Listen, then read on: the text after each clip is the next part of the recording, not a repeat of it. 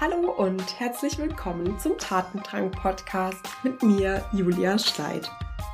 Ich bin total happy, dass ich in diesem Jahr das erste Interview mit dir teilen kann. Und zwar ist es mit der lieben Vera Strauch. Vera hat die Female Leadership Academy gegründet, wo sie einen Ort geschaffen hat für persönliche und berufliche Weiterentwicklung. Für sie sind Themen rund um New Work und Leadership und insbesondere auch so diesen eigenen persönlichen Stil in Beruf und Leben zu finden, sehr, sehr wichtig. Und darüber sprechen wir im Interview. Und ich möchte gar nicht weiter um den heißen Brei herumreden, sondern wir starten direkt rein. Viel Spaß mit dem Interview mit Vera Strauch. Hallo liebe Vera, ich freue mich sehr, dass du heute im Interview bei mir bist für den Tatendrang Podcast. Und ich würde dich einfach mal bitten, du bezeichnest dich ja super als nicht in Box Passerin, was ich einen super spannenden Begriff finde. Magst du den mal mit Leben füllen? Wer bist du? Was machst du? Und was hat es mit diesem Begriff auf sich? Erstmal vielen Dank für die Einladung. Ich finde es tatsächlich sehr schwer, mich kurz und auf den Punkt vorzustellen. Auch weil ich gerne viele Dinge tue. In erster Linie bin ich allerdings Podcasterin unter anderem auch und vor allem äh, Gründerin oder Mitwirkende in der Female Leadership Academy, die Menschen dabei begleitet, ja, so ihren Weg zu gehen und, und natürlich auch ihre Arbeitsumfelder zu gestalten. Und das mache ich sehr gerne. Da arbeiten wir vor allem in so Online-Kursen zusammen und ich finde es sehr spannend, auch so aus systemischer Perspektive auf die individuelle Entwicklung zu blicken, Menschen in ihrer Selbstwirksamkeit zu stärken und dadurch hoffentlich auch strukturell was zu bewegen, denn da gibt es so einiges zu tun, was ich auch selbst erlebt habe in meiner äh, Konzernkarriere, die jetzt schon einige Jahre zurückliegt. Ich habe über zehn Jahre in der Bauindustrie gearbeitet und habe auch so Ausflüge in die Wissenschaft gemacht und so. Und das war schon sehr spannend zu erleben, wie, ja, zum einen, wie wichtig Arbeit auch als Teil von Leben ist und wie sehr es dann auch Einfluss nimmt auf indirekt natürlich so auf unser Miteinander und auf unser Wohlbefinden, auch im persönlichen und auch zu erleben, wie viel es zu tun gibt ne, und ähm, was auch möglich ist. Und das finde ich super spannend und deswegen wirke ich gerne im weitesten Sinne im Arbeitskontext und arbeite da mit vielen Einzelpersonen zusammen, die sich auch gegenseitig bestärken und begleiten, um wirklich was zu bewegen und diesen Hebel Arbeitswelt zu nutzen für gesellschaftliche Veränderung. Mega spannend. Und nicht in Boxpasserin ist deswegen so ein bisschen auch aus dieser Hilflosigkeit, glaube ich, herausgeboren, dass ich auch viele andere Sachen noch mache und einfach vielseitig interessiert bin und auch versuche in meinem Leben oder so wie ich mein Leben gestalte, und das ist ja auch kontinuierlich im Fluss, aber vielen Dingen Raum zu geben ne? und auch das auszubalancieren und eben nicht nur irgendwie Karriere und Leistung irgendwie, die für mich auch immer eine Rolle gespielt hat, so in den Vordergrund zu stellen, sondern eben auch zu gucken, was ist da noch alles und wofür möchte ich auch mir Zeit und Raum nehmen, inklusive mir und meinen ganz vielen Interessen. so. Mega spannend. Ich glaube, die Herausforderungen, äh, die, die kennen ganz, ganz viele in diesem mhm. Kontext, Arbeit, Leben, Beziehungen, Interessen, ähm, da irgendwo so die Mitte zu finden und sich da auch immer wieder ja selbst zu hinterfragen, wo stehe ich eigentlich gerade auf diesem, ich sag jetzt mal Spielfeld, mhm. ähm, in welchem Bereich und wo möchte ich eigentlich hin? Also ja. Und sich das auch zu erlauben, da einen eigenen Weg so zu erfinden. Ich finde dieses Erfinden so schön, weil ich das selbst, also ich, ich erinnere wirklich zum Beispiel noch einen Moment mit einem damaligen Vorgesetzten, der dann auch so ein bisschen verzweifelt, also so ist meine Interpretation vor mir gesessen und gesagt hat, so, so Vera, was, sag mir mal, was willst du denn jetzt machen? Willst du jetzt hier Marketing machen oder willst du Personal machen oder willst du Finance machen oder Strategie? Sag mir doch mal, was du machen möchtest. Und ich war in dem Moment wirklich, ähm, also ich habe ich hab noch dieses Gefühl, das lag gar nicht an ihm, sondern an dieser Situation, dass jemand von mir verlangt hat, mich zu entscheiden das war richtig schwer. Das fällt Menschen wie mir und die, die zuhören, die das kennen, die so vielseitig interessiert sind. Und ich würde fast mal behaupten, wir alle sind neugierig, wenn wir es uns erlauben und vielseitig interessiert. Und das war ein sehr, es war so einengt und verengt und deswegen ist mir das so in Erinnerung geblieben.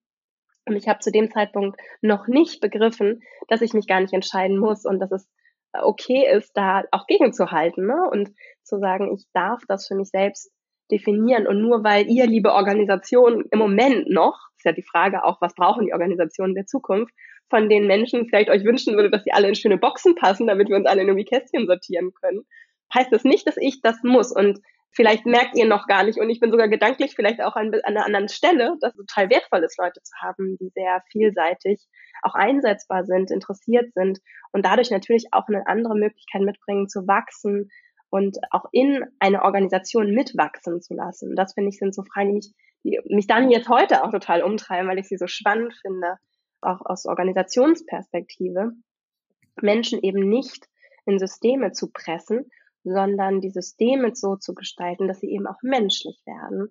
Und das bedeutet eben, dass sie flexibel sind und Lebendigkeit ermöglichen und nicht unterdrücken. Und dann nichts gegen meinen alten Arbeitgeber, das war super. Aber das ist eben so diese traditionellere oder konservativere Herangehensweise. Ähm, deswegen möchte ich alle da auch einladen, tatsächlich sich dafür zu öffnen, dem Raum zu geben, sich, sich selbst diesen Raum zu nehmen auch um das zu erfinden, weil das natürlich auch nichts ist, was ich einfach so weiß oder auch weiß am Ende der Schule, wenn ich mich für ein Studium entscheide und so ist ja total einfach nicht möglich, ne? sondern es ist was, was ich im Ausprobieren und Machen entdecke und was sich natürlich dann auch wiederum ändert im Laufe des Lebens. Also Sachen, die mir vor fünf Jahren viel Spaß gemacht haben, machen mir heute keinen Spaß und in zehn Jahren werde ich andere Dinge gerne tun und machen wollen. Ne? Und das ist gut und lebendig. Ja, mega spannend. Ich muss gerade so ein bisschen schmunzeln, weil es mich an eine, auch eine eigene Entscheidung erinnert, ähm, als ich nach dem Studium auch noch nicht so richtig wusste, in welches Unternehmen, welche Abteilung will ich längerfristig bleiben, habe ich mich beispielsweise für ein Programm entschieden, wo ich wusste, ich habe da noch mal einen Cut. Also nach zehn Monaten, wo ich auch einen Teil der Zeit in einem Unternehmen eingesetzt bin, habe ich nicht automatisch diese Verlängerung und dieses Commitment, ich bleibe bei der Firma, sondern ich bin aktiv wieder in dieser Situation, dass ich mich frei entscheiden kann. Weil irgendwie, ich glaube, unterbewusst war mir auch schon klar, ich bin nicht so gut in diesen, ich steige da wieder aus, solche Entscheidungen zu treffen. Mhm. Und deshalb habe ich äh, eine Zeit lang wirklich mich sehr stark gescheut, diese großen Entscheidungen. Ich lebe jetzt in dieser Stadt oder ich mache jetzt diesen Job mhm. und bleibe da auch erstmal langfristig dabei, dem so ein bisschen aus dem Weg äh, zu gehen. Ähm, sehr, sehr spannend. Mhm.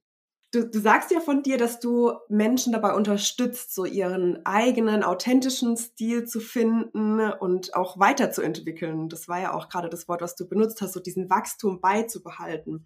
Wie würdest du denn deinen Stil beschreiben und wie hat sich der vielleicht auch weiterentwickelt in den, in den letzten Jahren durch deine Erfahrungen und die Dinge, die du erlebt hast?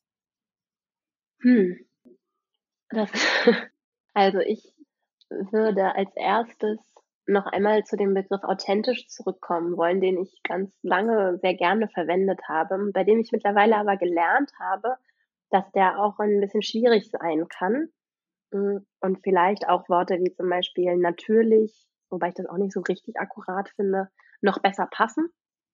Denn wir haben ganz viele Ich-Zustände ne? und ganz viele äh, auch Versionen von uns und diese innere Vielfalt zu umarmen und anzunehmen, ist schon mal ein ganz wertvoller Punkt, weil das mir dabei hilft, mir zu erlauben, auch nicht immer irgendwie leisten und abliefern zu müssen. Und manchmal bin ich eben ein anderer wäre als an, an einigen Tagen bin ich anders und auch mit einigen Menschen in gewissen Situationen. Und das ist, das ist normal. Da gibt es auch ganz schön von der Virginia Sate, die heißt die, die, ich glaube, die Erfinderung der Familientherapie und jetzt noch so ein kleines Büchlein geschrieben, Your Many Faces, dass wir ganz viele Gesichter haben und das anzunehmen und auch nicht als komisch zu empfinden, schon mal richtig wertvoll. Und das heißt, was ist dann schon authentisch? Weil ganz viel authentisch sein kann und es ist eben nicht diese eine Version von Vera, die dann perfekt funktioniert oder was weiß ich oder besonders selbst viel Selbstvertrauen ausstrahlt oder was weiß ich, sondern zu sagen, da ist ganz viel in mir und das anzunehmen, das ist, war aber für mich auf jeden Fall so für diesen eigenen Weg ein ganz wertvoller Aspekt, dass es nicht, ich nicht verkehrt bin oder so, sondern ähm, dass ich mit diesen Ich-Zuständen tatsächlich auch sehr achtsam arbeiten kann, was auch helfen kann, gerade wenn es so Macht im Balance Dynamiken gibt, das mache ich ganz viel in meiner Arbeit mit den Frauen, mit denen ich zusammenarbeite. Das ist schon spannend zu gucken, wie kann ich auch die Dynamik von Situationen mit Intention gestalten. Und dieses mit Intention gestalten würde ich als weiteren Punkt nennen, jetzt so für mich, dass ich mir Mühe gebe, auch mit dieser Achtsamkeit und auch Wertschätzung in für andere und auch für mich und meine Zeit tatsächlich in jede Form von Interaktion zu gehen, sei es mit mir selbst oder mit anderen so. Und das fängt eben damit an, dass ich mit ganz viel Wohlwollen auf mich und mein Leben blicke und dann eben auch so anderen begegnen kann. Und das heißt natürlich auch nicht, dass es nicht dass es keine Reibung gibt und so, auch im beruflichen nicht, sondern das Wie dann auch Konflikte zum Beispiel gelöst werden, wie ich auch versuche, mit Fehlern umzugehen und dass ich eben da natürlich auch nicht perfekt bin. Also auch in meinem Podcast, ich erzähle natürlich eine ganze Menge davon, wie Dinge so super wären, wenn alles gut läuft. Und das heißt natürlich nicht, dass ich das alles so eins zu eins für mich auch umsetzen kann. Und da, ne, es geht um Menschlichkeit und darum, finde ich, diesen, diese Aspiration, kann man das auf Deutsch sagen, Aspiration zu haben, dem zu folgen, diesen, diesen Wunsch und auch eine klare Intention mitzunehmen und dann so auch Verantwortung tatsächlich für die Richtung, die ich den Dingen gebe, zu übernehmen. ohne eben auch Privilegien auszublenden, Machtdynamiken auszublenden. Also die spielen eine Rolle. Ne? Und das ist natürlich, es gibt auch Verantwortung für zum Beispiel Strukturen, Systeme, politische Verantwortung, die liegt jetzt, liegt ja alles auf meinen Schultern. Es gibt aber eine ganze Menge, dass ich selbst durch meine Haltung und die Art und Weise, wie ich den Dingen begegne, schon in meiner eigenen Wirksamkeit äh, gestalten kann, wofür ich dann auch versuche, auf jeden Fall aktiv Verantwortung zu übernehmen. Und das sind so Stellschrauben, die bei mir ganz viel verändert haben, darin, wie gut ich es auch einfach mit mir aushalten kann, wie sehr ich mein Leben und mich mag und damit auch, wie, wie ich dann auch Beziehungen mit anderen gestalten kann im Beruf und auch im persönlichen. Und das ist eine ganz ähm, schöne Reise gewesen, auf die ich versuche, auch andere eben mitzunehmen mit meiner Arbeit. Voll schön. Könntest du vielleicht ein Beispiel geben für, du hattest gesagt, wie du durch Intentionen gestalten kannst? Also, wie kann ich mir das vorstellen? Hast du da vielleicht ein Alltagsbeispiel? Ja, also ein Beispiel vielleicht, wenn Fehler passieren. Ne? Ich bin ja auch Unternehmerin und wir sind eine kleine Organisation und wir machen eine ganze Menge und so wenn wir in Bewegung geraten, dann passieren eben auch ständig Fehler. und im Idealfall passieren die Fehler, nicht dieselben Fehler immer wieder, sondern wir lernen daraus und dann passieren neue Fehler. Und da sind schon auch Fehler dabei, die schmerzen richtig, ne? Also da läuft dann irgendwas nicht und dann ähm, weiß ich nicht, machen wir irgendwie ein kostenfreies Online-Seminar und dann können sich ganz, ganz viele Leute nicht einloggen oder irgendwas ist und dann und in solchen Momenten habe ich natürlich auch persönlich dann Frust zum Beispiel, ne, und denke, ach Mensch, dann haben die sich extra Zeit genommen, komm, und dann hat das nicht funktioniert. Und in den Momenten verbinde ich mich eben damit, mit welcher Haltung ich eben auch diesen schweren Momenten begegnen möchte. Das gilt aber genauso auch für gute Momente. Und was ist dann die Intention auch für alles, also dann auch für die Reaktion, die ich zeige. So. Und natürlich, und dann gibt's, vielleicht merke ich dann auch, okay, jetzt brauche ich mal ein paar Minuten, um meine Wut äh, irgendwie, und Wut ist gut, ne? Wut eine Emotion, mit der ich mich ganz lange überhaupt nicht verbunden habe. Und eine meiner Aufgaben im Moment auf jeden Fall ist, mich mit Wut zu verbinden und auch Wege zu finden, die meiner Wut Raum geben, ohne dass sie sich gegen andere richtet. Hm. Was ich total spannend finde. Und manchmal heißt es dann eben, okay, ich muss jetzt mal ganz kurz einen Weg finden und meine Wut rauslassen, wenn es irgendwie ins Kissen schreien ist, so. Dann geht, aber wenn die, wenn das Gefühl gefühlt ist, dann geht die persönliche Dimension los, von was steht dahinter, welche Bedürfnisse wird auch von mir ganz, sind da jetzt gerade nicht befriedigt worden und was kann, wie kann ich das nutzen, um dann vielleicht in einen Feedback-Prozess zu gehen, Impulse zu geben in der Interaktion mit anderen Menschen und aber auch zu gucken für uns als Organisation, zum, jetzt wenn wir den Organisationskontext sehen, mit welcher Intention will ich nicht nur meine persönlichen Beziehungen und die Art und Weise, wie ich Feedback gebe, gestalten, sondern eben auch, wie wollen wir als Organisation damit umgehen und was möchte ich vorleben, weil ich es mir eben für uns im Miteinander auch wünsche. Und dann, das ist sowas, wo ich gemerkt habe, wie sehr das auch uns als Team verbinden kann und wie kraftvoll das sein kann, achtsam in so Fehler, Fehler zu gehen und in die Momente, in denen dann ja natürlich alle Frust haben und keiner hat das mit Absicht gemacht, ne? Und dann da reinzugehen und zu gucken, ja, woran hat es denn dann gelegen?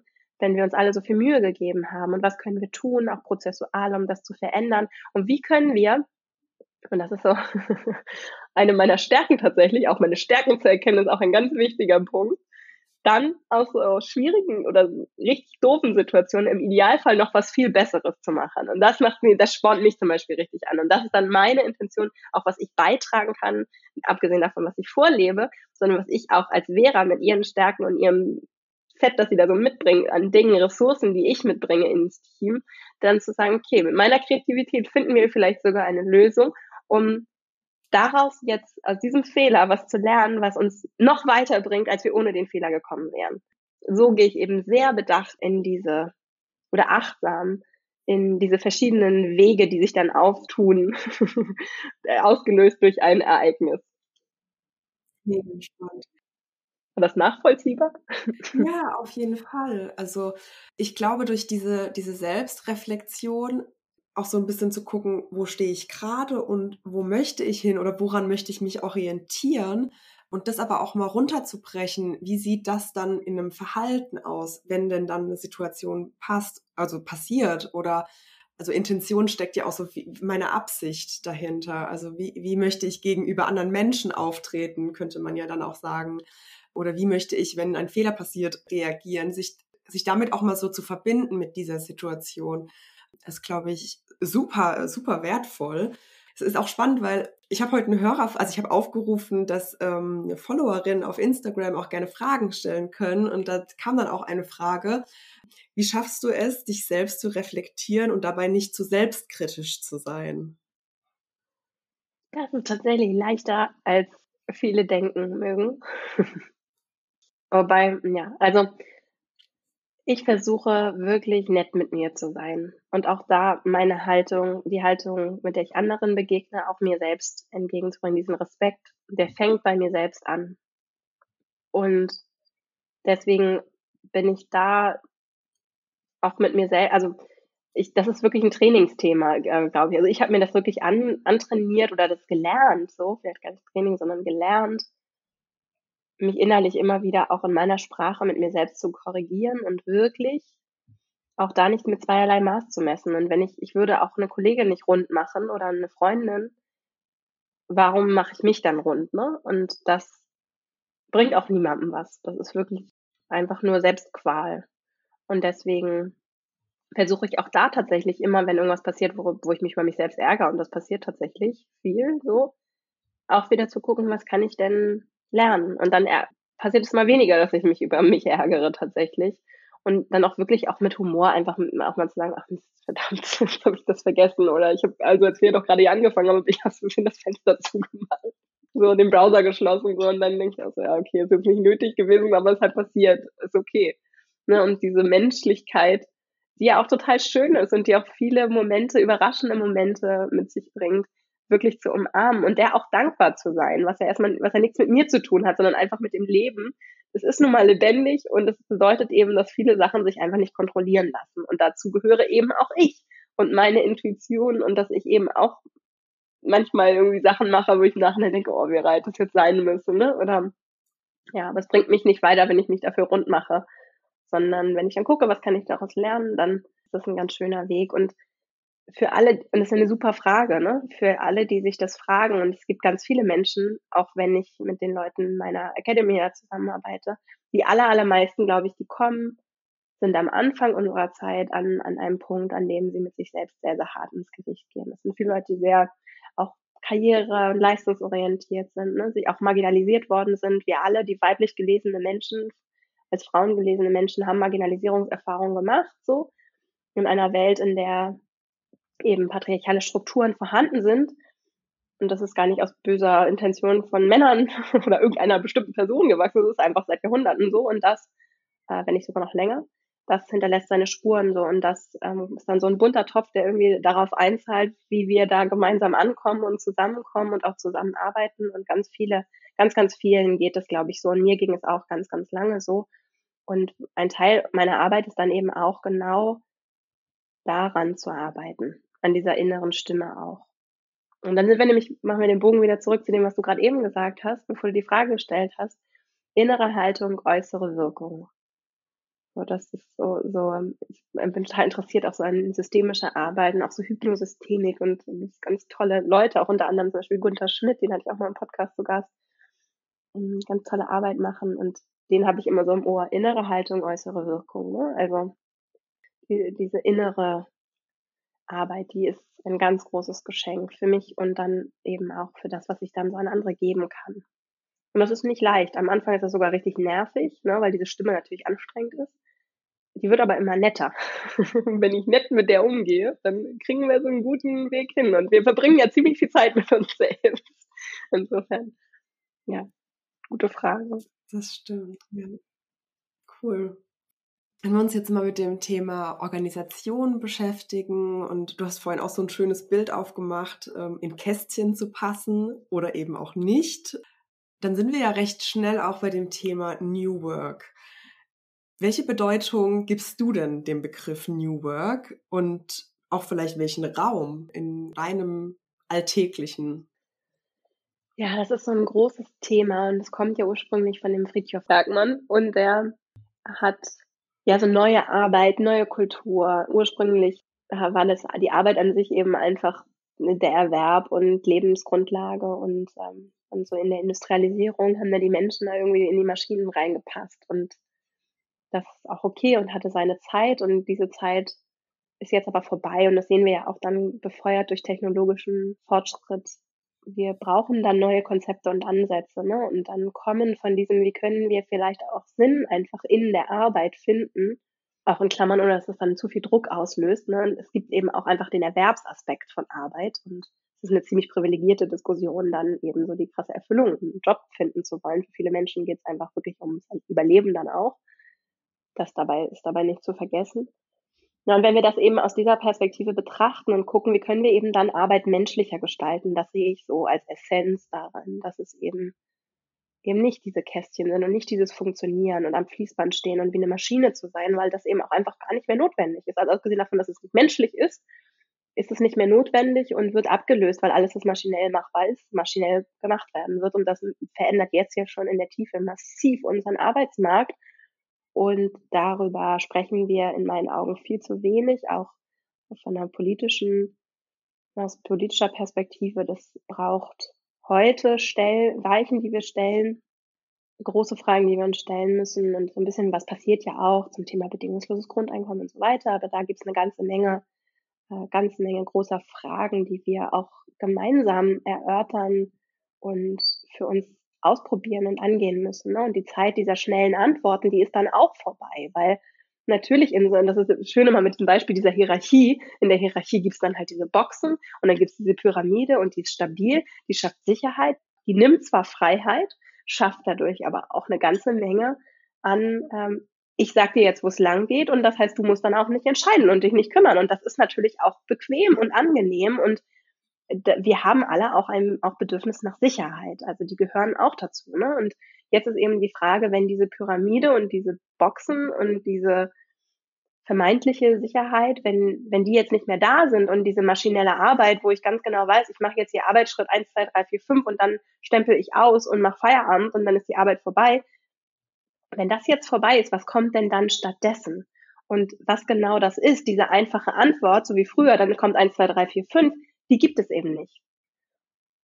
Und das auszuhalten alleine schon braucht eine ganze Menge innerer Stärke und weil es eben destabilisierend ist. Und das ist so das, was ich erlebe jetzt in dieser Diskussion, dass das natürlich dann auch manchmal auch schwer ist, das irgendwie abzubilden und in kurze Sätze zu packen, weil es eben ein verdammt komplexes Thema ist, dass ich auf jeden Fall mit diesem Begriff New Work dann assoziiere und die Komplexität, die ich dahinter sehe, hinter diesem Konzept. Also wunderbar nachzulesen und wie ich auch dazu gekommen bin, ist durch Frederic Laloux mit Reinventing Organizations ein großartiges Buch, das mir ganz viel Optimismus gegeben hat.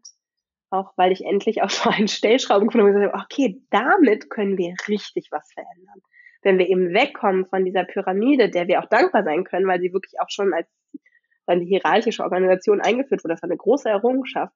Und was kommt dann danach? Also er nennt es dann so Teal Organization und so oder so eine evolutionäre Organisation ist, glaube ich, auch noch so ein Begriff, der dann daraus entsteht. Also wie können wir in so eine Form der Selbstführung kommen, die dann andere Lebendigkeit zulässt. Und der Frage nachzugehen, finde ich total spannend. Das mache ich auch in meiner Arbeit. Ich habe da keine einfachen Antworten. Es gibt aber viele Leute, die sich damit aus ganz unterschiedlichen Perspektiven beschäftigen. Und das finde ich richtig spannend. Und das ist natürlich für mich auch spannend, da nicht nur drüber zu lesen und zu schreiben und zu sprechen, sondern auch selber auszuprobieren. So. Und das, äh, das machen wir aber in tatsächlich wirklich ganz kleinen Minischritten auch in, in, in der Organisation die wir gemeinsam aufbauen, äh, ja, in unserer Arbeit auch und merken da, wie herausfordernd es ist und wie viel dann auch an den Einzelpersonen hängt und an deren Bereitschaft auch, äh, Verantwortung zu übernehmen.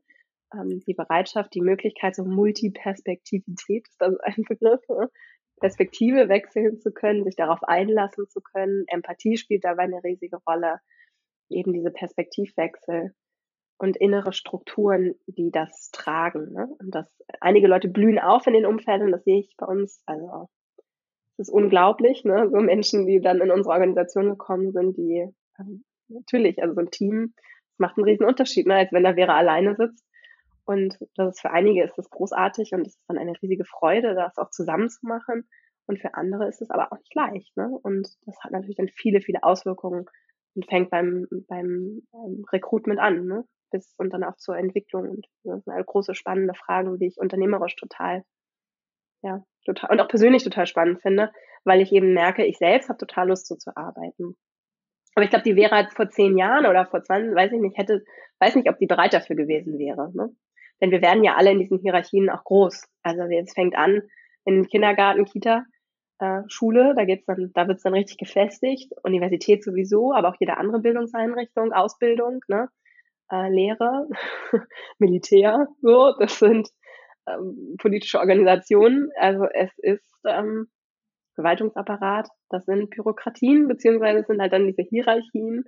In der Schule zum Beispiel, das sind halt die Lehrkraft und die Lehrkraft ist ein bisschen, äh, ist halt alles und äh, was ja nicht der Fall ist, ne? aber steht irgendwie über den anderen und das ist ein, wenn wir ganz ehrlich darüber nachdenken, uns da einfühlen, auch wie Familie und Erziehung zum Teil gedacht wird, ist das ein Stück weit entwürdigend, ohne dass irgendwer böse Intentionen haben muss. Ne? Das fehlt manchmal, glaube ich, auch die Reflexion über die Intention, weil das auch was ist, was wir nicht strukturell lernen. Ich mache hier mal einen Punkt. Ich habe so viel geredet, weil ich darüber sehr viel erzählen kann.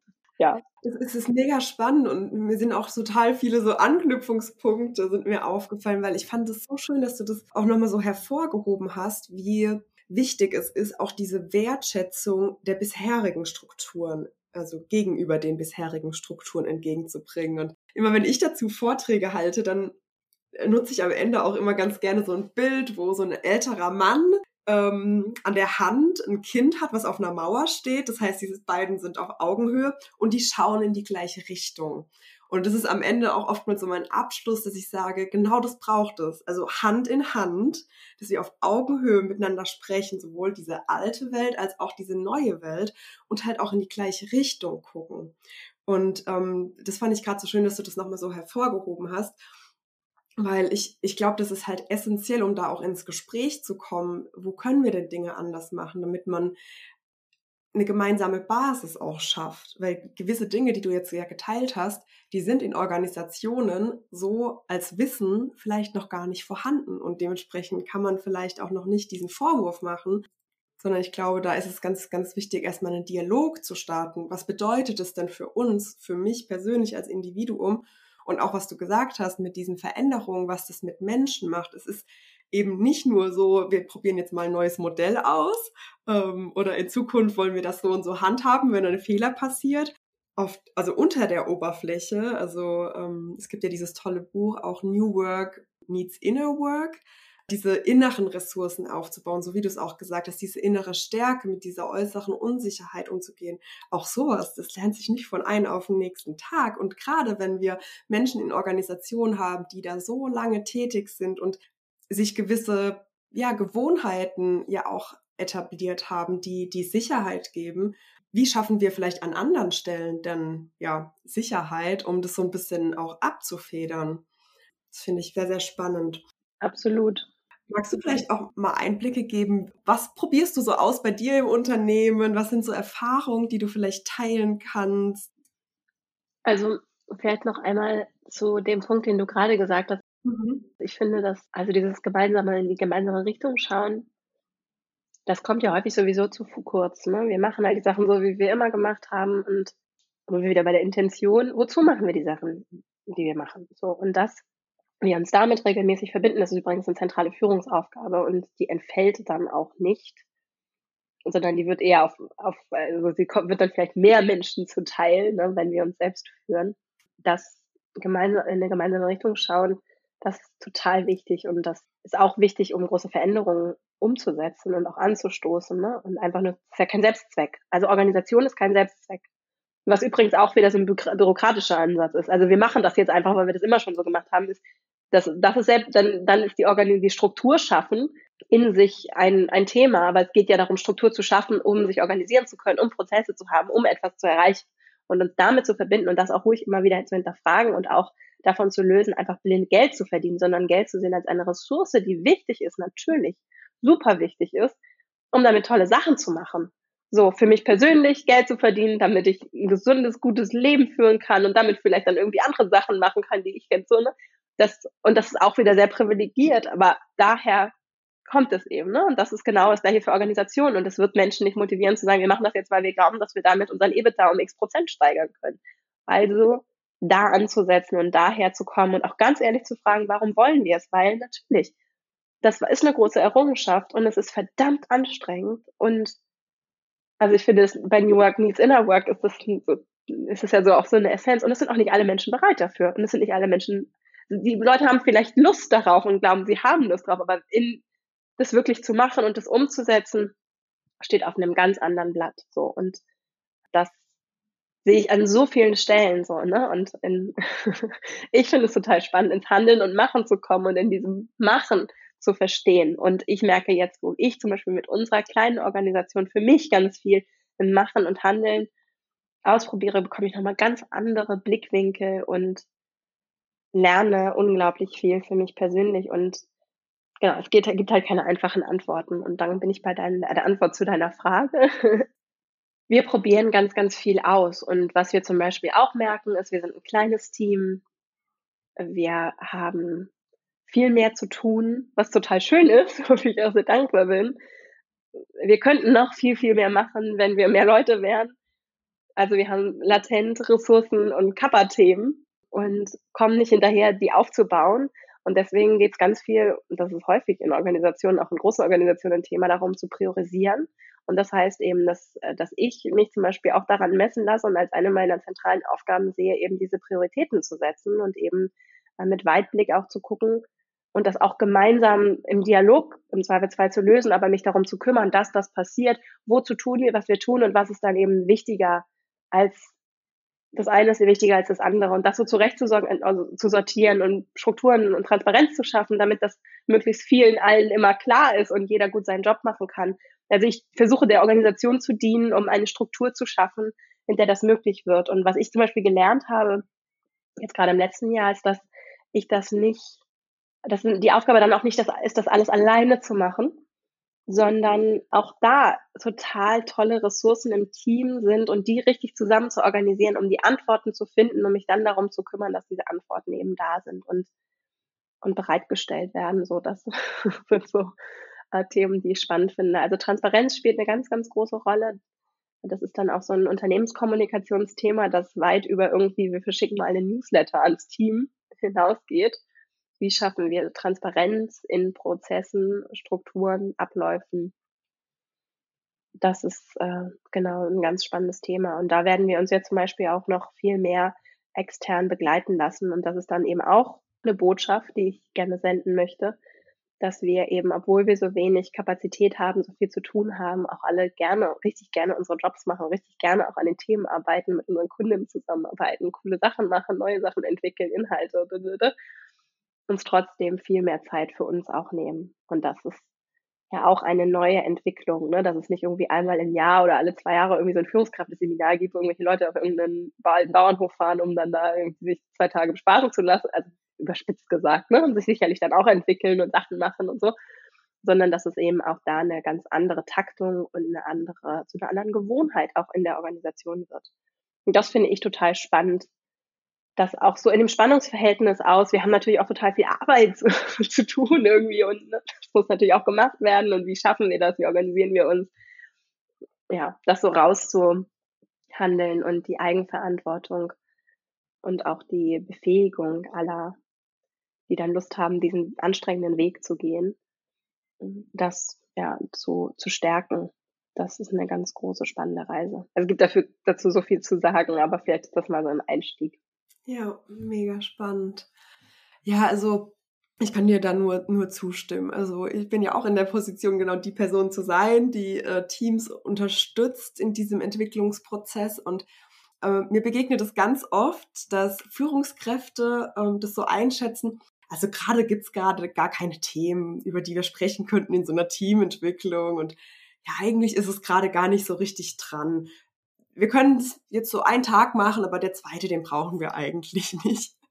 Und sobald aber die Leute aus diesem Operativen dann mal raus sind, kommt irgendwie was in Gang. Das sind Gedanken, das sind Themen, die dann angestoßen werden, die im Alltag auch oftmals gar keinen Raum finden. Deshalb, ich kann da nur zustimmen. Nehmt es, nehmt euch einfach mal selbst immer wieder raus aus dem Operativen, auch als Team, um andere Gedanken zu spinnen. Auch gerade dann, wenn doch so viele Themen dringend sind, genau diese mal zu hinterfragen. Total. Total. Und weißt du, das ist auch wieder die Sache. Natürlich weiß ich das. Und ich sage das ja selber auch.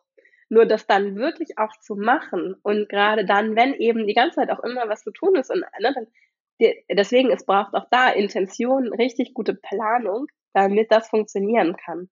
Und das ist dann, das ist so schön, weil es immer wieder diese Führungsthemen sind, ne? Das muss halt klar organisiert werden, da muss einer verantwortlich sein und sich darum kümmern. Dann muss das geplant werden. Dann haben die alle diesen Blocker im Kalender. Das wird dann ganz operativ auch wieder. Nur das muss jemand machen. Und das, und dann ist es nämlich relativ leicht. Ne? Und dann passiert das und dann kommt da jemand und dann sind alle glücklich. Also das ist, also ich habe noch, noch nicht erlebt, dass ein Team da, natürlich, da gibt es dann Reibung auch und das ist schwierig durchaus.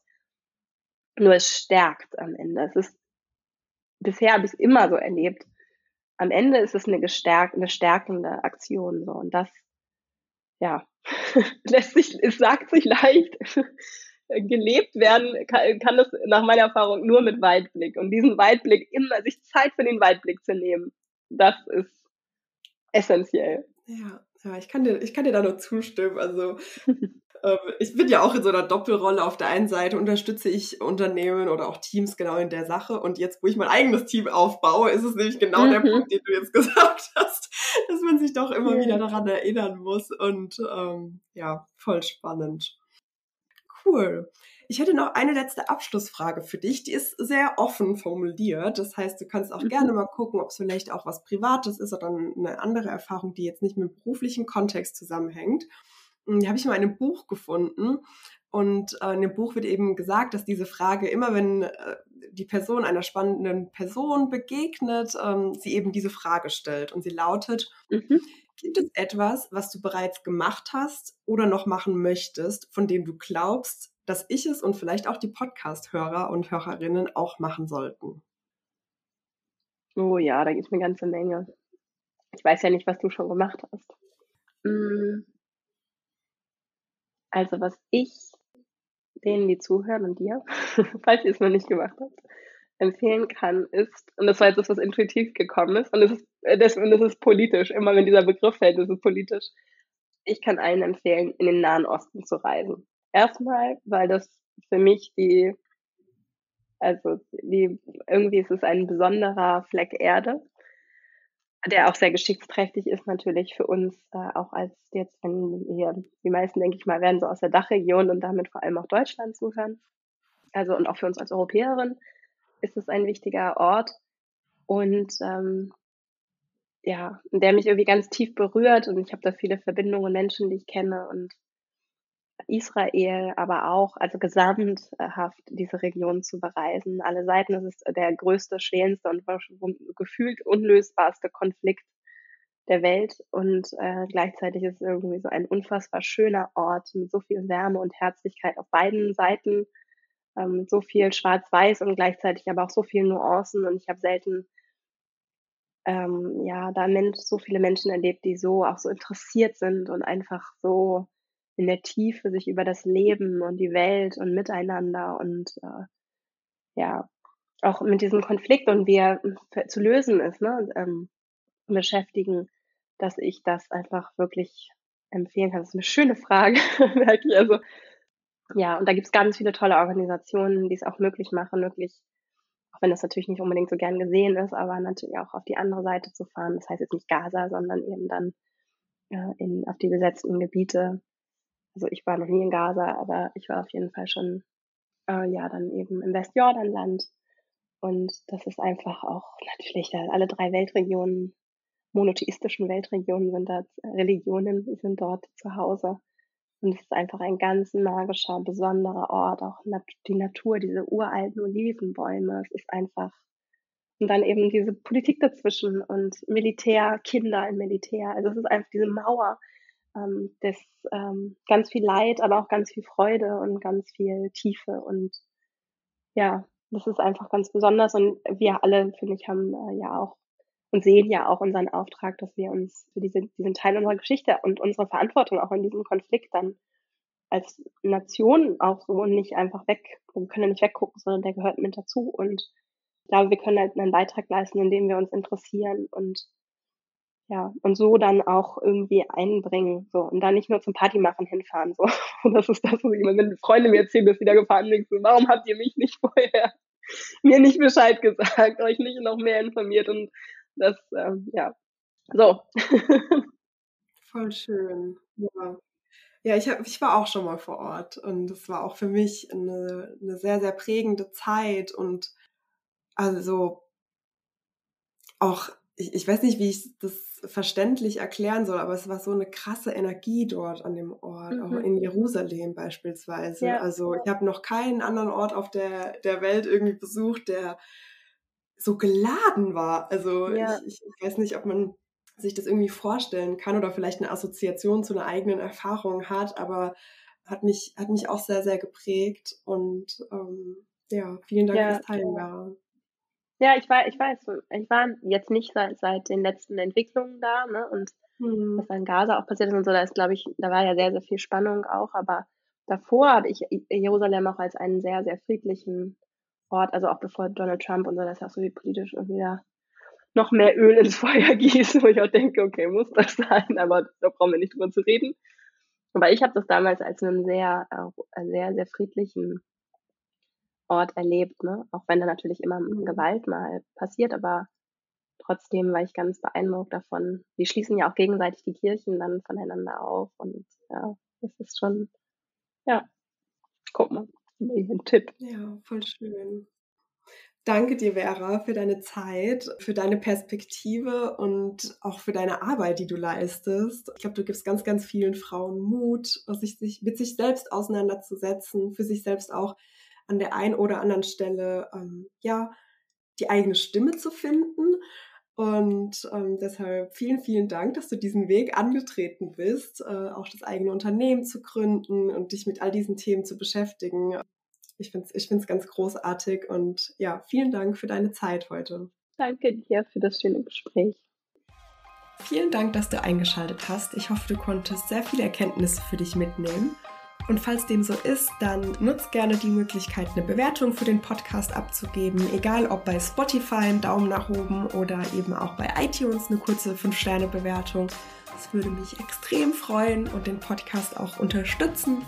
Und dann wünsche ich dir jetzt noch einen schönen Tag oder schönen Abend, je nachdem, wann du die Folge hörst. Und bis zum nächsten Mal. Deine Julia.